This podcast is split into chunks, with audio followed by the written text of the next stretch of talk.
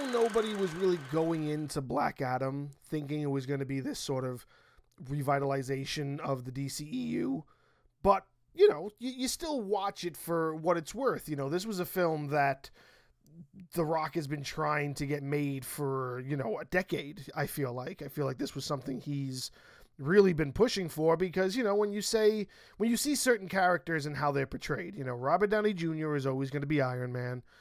Uh, Ryan Reynolds is always going to be Deadpool. They were born to play those roles. The Rock, when it comes to any superhero or supervillain, yeah, he he's basically made to be Black Adam. So because of that, he really did push to get this film done. Again, this isn't like some blockbuster hit, even though I know it like surpassed its budget by at least double.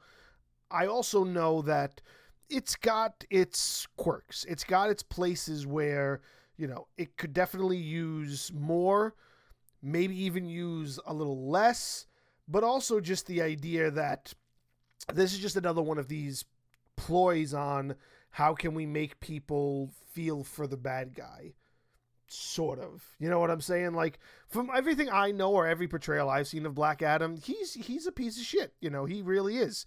I'm not saying like a piece of shit like for his character but like he's a he's a villain he's a bad guy so they've written him to make me see him as the bad guy but to also feel bad for him and that's essentially what this story is sort of telling. It's sort of telling that that history they want to portray in a way that plays a role in why Black Adam is the way that he is.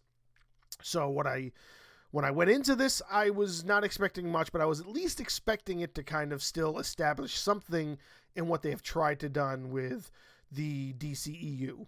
Now, this does take place in the in the same universe. This isn't like separate. This isn't this, this is canon. This is canon with those storylines because it talks about all of the characters. It talks about where they are in like the history. It still involves the same actress who plays Amanda Waller. It's a little confusing when you consider that the Justice Society of America is involved, but like where were they when Batman had to kind of put together this team but then again what time frame is the justice society kind of based on are they after the fact are they before the fact have they been around and just not been quote unquote called upon it's weird when you look at it and you say okay these are all meant to exist in the same universe but but it already has and I know there's a lot of people who hate on the DCEU and it already has its its convoluted plot points and a lot of people don't really appreciate them as far as movies is concerned because they try too hard. One of the biggest issues is that they don't have somebody they, they need a Kevin Feige. That's who they need. They need him, not him exactly, but somebody who is him. Somebody who has the ultimate say on what it is that should be done and they should be put into creative control over the oversight of making these films, getting things greenlit and making things make sense.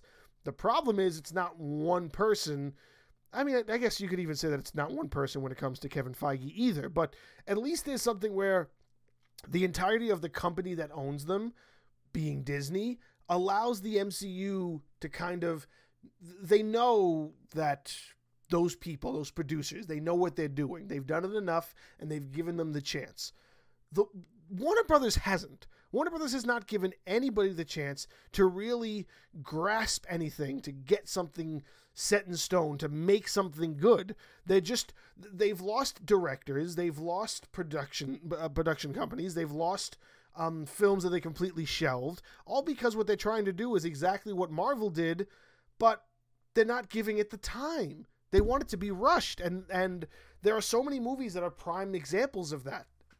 Black Adam isn't one of them, but it definitely isn't an example of the right thing to do, except when you maybe get to the ending. You know, essentially, again, what this is is the Black Adam origin story. You should you could say, while also introducing us to Doctor Fate, Hawkman, uh, Atom Smasher, and Cyclone. Cyclone is one I'm not too familiar with, um, but I do know she plays a role. But again, you're talking about them getting a couple of you know, C list superheroes to come in with these B list superheroes because they can't have any of the A listers.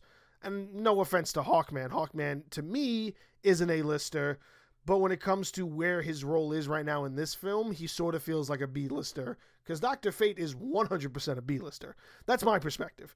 Dr. Fate isn't really involved in a lot, even though he is a tremendously awesome character.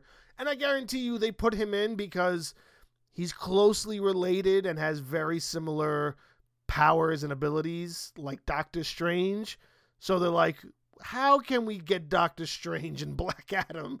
And that's where you get Doctor Fate. So it's this ploy on him being summoned to um, this city he lives in called, uh, well, not city he lives in, city he was buried in that, you know, 26,000 years ago or 5,000 years ago was turned into the, this slave labor camp to mine this very particular mineral. He was given the gift of the Black Adam, which is the same gift as Shazam, and he helped cause this uprising and he was this huge tremendous hero but then he he was discovered that he was unworthy because he focused more on rage than he did on helping those uh, in need and so he was put into a prison. And now here it is present day time he's woken up and he's causing havoc because Kahndaq is again in modern day 2020 or 2022 whatever it takes place in in modern day he his city is also now under siege again because there's another group of people who are turning those into slaves and like kind of gripping the city because they want to find this mineral as well. But what they also want to find is this um, crown called the crown of sabbac that sort of connects the the the demon world with the human world, and that's how they create their champion. So so Shazam is the the champion one of the champions of the Council of Wizards, while Sabbac is the champion of the underworld. And he's meant to kind of create this utopia where it'll it'll make a tunnel between their two worlds. And Black Adam's meant to stop that. Sounds like a good guy storyline, doesn't it? Well, the whole time he's also murdering people and throwing people at brick walls, and he's just not an overall good guy, but it is this anti hero approach they're trying to take with it. Sort of like Venom and maybe Cruella. You know, it's just this other story where it's like it's Maleficent. It's just them making me feel bad for bad guys. And I guess I'm okay with it. You know, it's it's at least unique in a way, and it's this re reimagining, this revamp of everything. But what I do want to say is that when you get through that whole storyline, regardless of how you feel about what they decided to make with plot points and where they decided to go with certain characters, I think I'm at a good point where it's been out for about a month and I can spoil something a little bit because this is really why I wanted to make this entry. Not too long ago, Henry Cavill went on record stating he is no longer playing the role of Geralt the Witcher for the Witcher series on Netflix. He is signed up until season three, and then he is stepping down. Unfortunately, Liam Hemsworth is taking his place. I'm not going to get into why I think that's a bad idea. We're going to move on from it. And I've read a bunch of different ideas about really why Henry Cavill is stepping down. But let's be honest, it's also the fact that he's picked back up as the role of Superman, so he has to make himself available for whatever the next plan is for Superman. Now, when I heard that and I knew Black Adam was coming out, I knew that at some point they're going to do the storyline where it's Black Adam and Shazam and Superman having this big out brawl. I know that's coming down the pipeline. What I wasn't expecting was for it to happen this soon because, of course, there is a mid-credit scene where there's this little drone that flies down right in front of the the quote unquote palace that Black Adam is living in. And Amanda Waller pops up and she's like, This is your prison. Don't ever step out of here and don't ever step out of line. Otherwise, we're going to take you down. And there's this really crucial line that the way Black Adam says it, he says, No one on this planet can stop me. And Amanda Waller says, I can call in a favor from somebody not from this planet. And Black Adam's like, send him. And then he blows up the drone. And then through the smoke, you hear the whoosh. And bam, there's Henry Cavill as Superman. and he's basically like, "We got to talk." When I I can't even describe to you the sound I made when I saw the figure, and I was like, like I saw the scene happen, I saw the smoke, and I'm like, there's no way they're gonna show him. Maybe they'll use his voice, but there's no way they're gonna show him. And then he walks out, and then the Superman music plays. I I squealed. I made a noise that woke my son. I made a noise that my wife started laughing hysterically. I literally was in utter shock and pure joy to see Henry Cavill back in the Superman costume. The fact that they're already teasing that made all of my it's going to make all of my dreams come true because I know what's going to happen is they're going to have the Shazam sequel that's going to be something that also plays in with everything else and it's going to lead into them filming Black Adam, Shazam and and Superman. That huge brawl, that huge fight. And I can't wait for that. That that is essentially what this is. This is just so we can get Black Adam versus Shazam and Superman. Now, for those who don't know, Superman has a weakness besides kryptonite. He's actually very weak to magic, which is why his fight with Black Adam is such a big deal because it's one of the few people that are on the same level with him, like strength and power wise. But it's because Black Adam is created through magic that it's more difficult for Superman to beat him by himself. That's why Shazam comes in and tries to balance it out. But the point of Shazam is that he's played by a 13 year old and doesn't really know battle, so he's just trying to be a superhero alongside somebody like Superman while fighting this tremendous force of evil that knows how to use the same powers that Shazam has, but better. You know, just just for just for this, just for this this podcast, I'm gonna I'm gonna I'm gonna play it again. I'm going all the way back to the scene because the scene is just so good, and you're gonna hear it along with me. Just just talking about it makes me want to watch it again. Here it is. Here it is. I hope you can hear this. Oh, it's so good.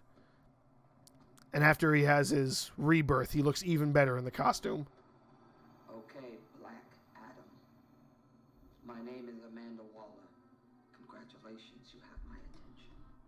This is gonna be your only warning. You don't want to stay in my prison, that's fine. Kahndaq is your prison now. You step one foot outside of it, you will not live to regret it. So good. There's no one on this planet that can stop me. I can call in a favor and send people who aren't from this planet. I still get chills. I still get Send chills. I still get chills knowing it's coming. As you wish. Can this go louder? Okay. Do you hear it? Do you hear the whoosh?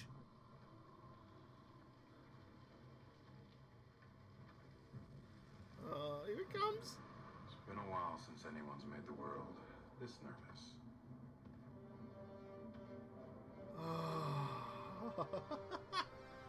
Black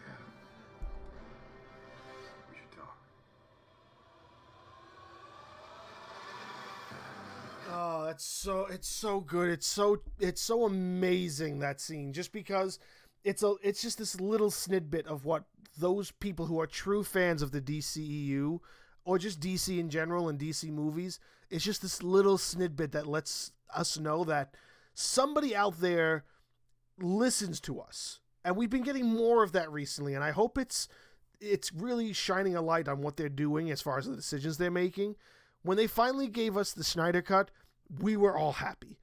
Now they're giving us Henry Cavill back as Superman. That makes me tremendously happy, as I'm sure it makes a lot of other people happy. Keep making decisions like this, and the DCU is going to go somewhere. I guarantee it.